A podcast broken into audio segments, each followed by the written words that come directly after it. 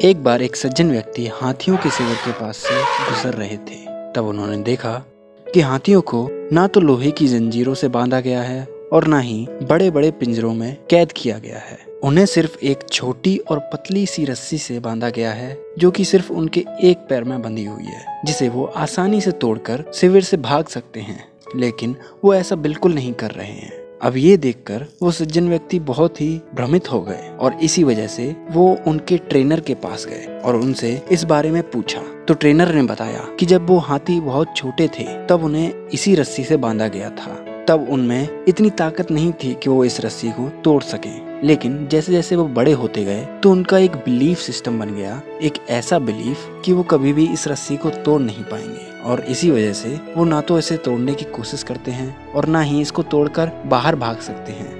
ये सब सिर्फ़ एक ही वजह से हो रहा था और वो था हाथियों का बिलीफ सिस्टम उन्हें यकीन हो चुका था कि वो कभी भी इस रस्सी को तोड़कर इस शिविर से बाहर नहीं निकल पाएँगे।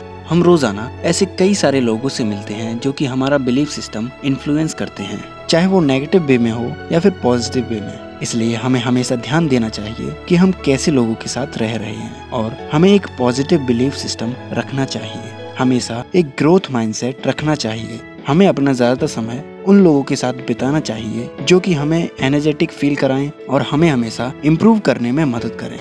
हमारा एक पॉजिटिव बिलीफ सिस्टम बिल्ड करने में मदद करें और हमारी ज़िंदगी के हर मोड़ पर हमारी मदद करें। सपनों को पूरा करने में कामयाब होने के लिए सबसे शुरुआती और सबसे पहला स्टेप है अपने अंदर ये यकीन पैदा करना कि आप ये कर सकते हैं, आप कामयाब हो सकते हैं। तो इस स्टोरी के लिए बस इतना ही। तो अगले हफ़्ते फिर मुलाकात होगी किसी बायोग्राफी स्टोरी या फिर बुक समरी के साथ। तब तक के लिए अपना ख्याल रखें और सीखते रहें।